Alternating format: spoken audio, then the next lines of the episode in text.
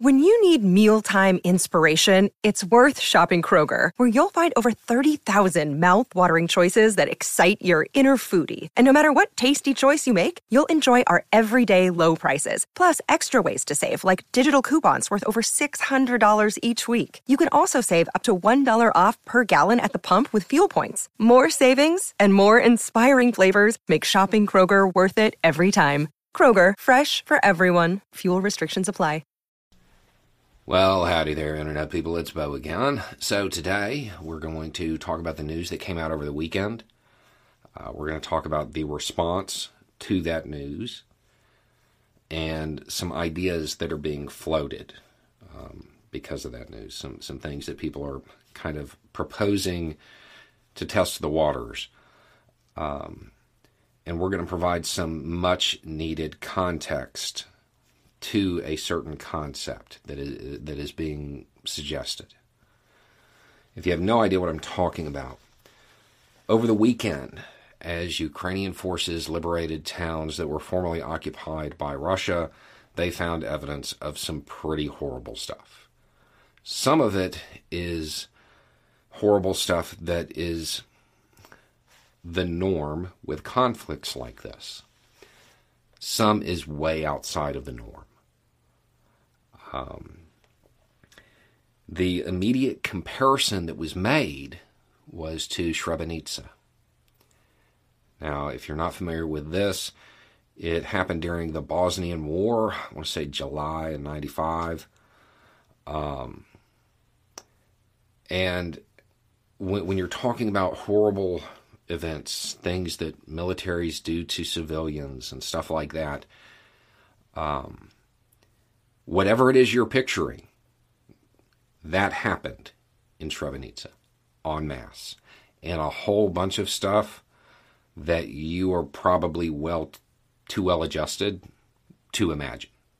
If you're going to look into this, I strongly suggest you start with a summary of events before you get into any primary source stuff. It gets real dark real quick.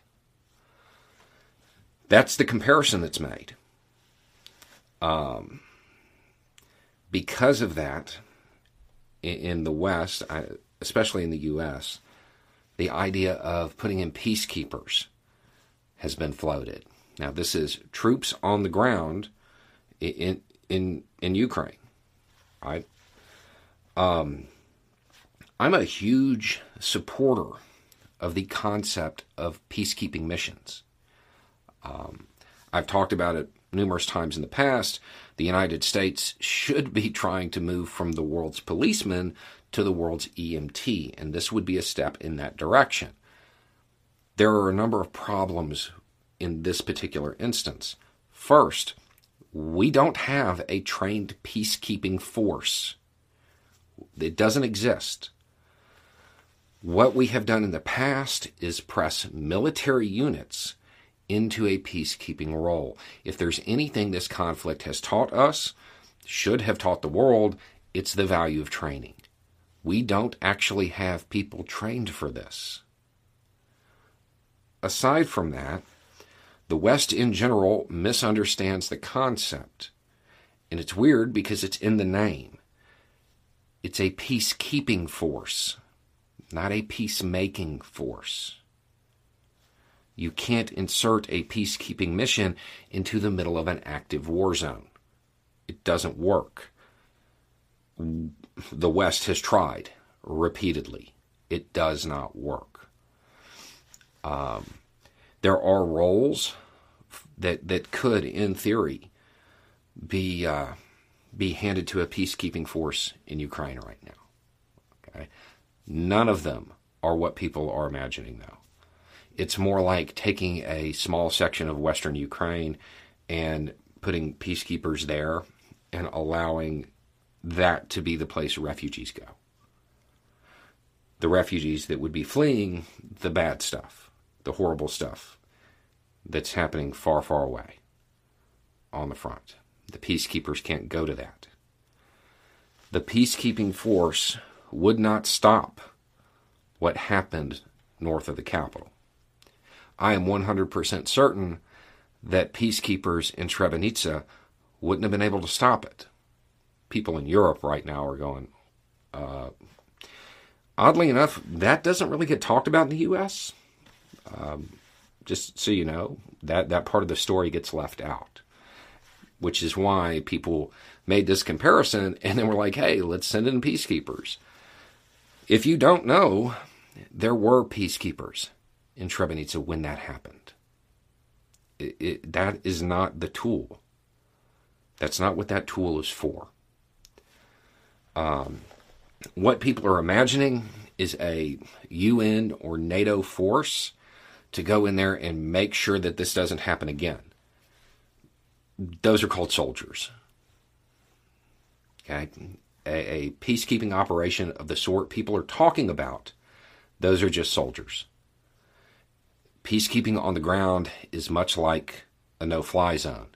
It's going to war with Russia with extra steps. What people are envisioning are NATO forces, UN forces, whoever, in direct confrontation and conflict with Russia to stop these events. That just leads to war with Russia. That's not actually a peacekeeping operation because there's no peace yet. Um, not to put too fine a point on this, the math hasn't changed. The options are the same as they have always been. Do nothing, assist Ukraine from outside to whatever degree, or go to war with Russia. Those are the options. There isn't going to be, um, there's not going to be an event that really changes that math a peacekeeping operation is just a step to going to war. Um, it's slow walking the process of going to war. Because the second those peacekeepers come in armed contact with Russian troops, it's on. Because somebody's calling for air support. And then it just escalates from there. Um, what you're looking at is is certainly something that, that should motivate the West. When you're talking about engaging Russia directly, everything that was there in the beginning, it's still there. It didn't go away because they did this horrible thing. it, it is still there. Um, there are also people saying that this could be used as reasoning to provide even more assistance. That makes a whole lot more sense to me. Um, for all the reasons we've already covered in the past, and it's more feasible now because Russia is withdrawing. They're moving further and further to the east, making the logistics of getting stuff to Ukrainian forces a whole lot easier. Um, putting troops on the ground is going to war with Russia. It's just like a no fly zone. If you want to advocate for going to war with Russia, that's fine. But don't trick yourself into thinking that, well, I'm really just advocating for a peacekeeping operation. Because what people want is for incidents like what happened north of the capital to not happen again. In order for them to do that, they're they're not there on a peacekeeping mission. They're there acting as soldiers.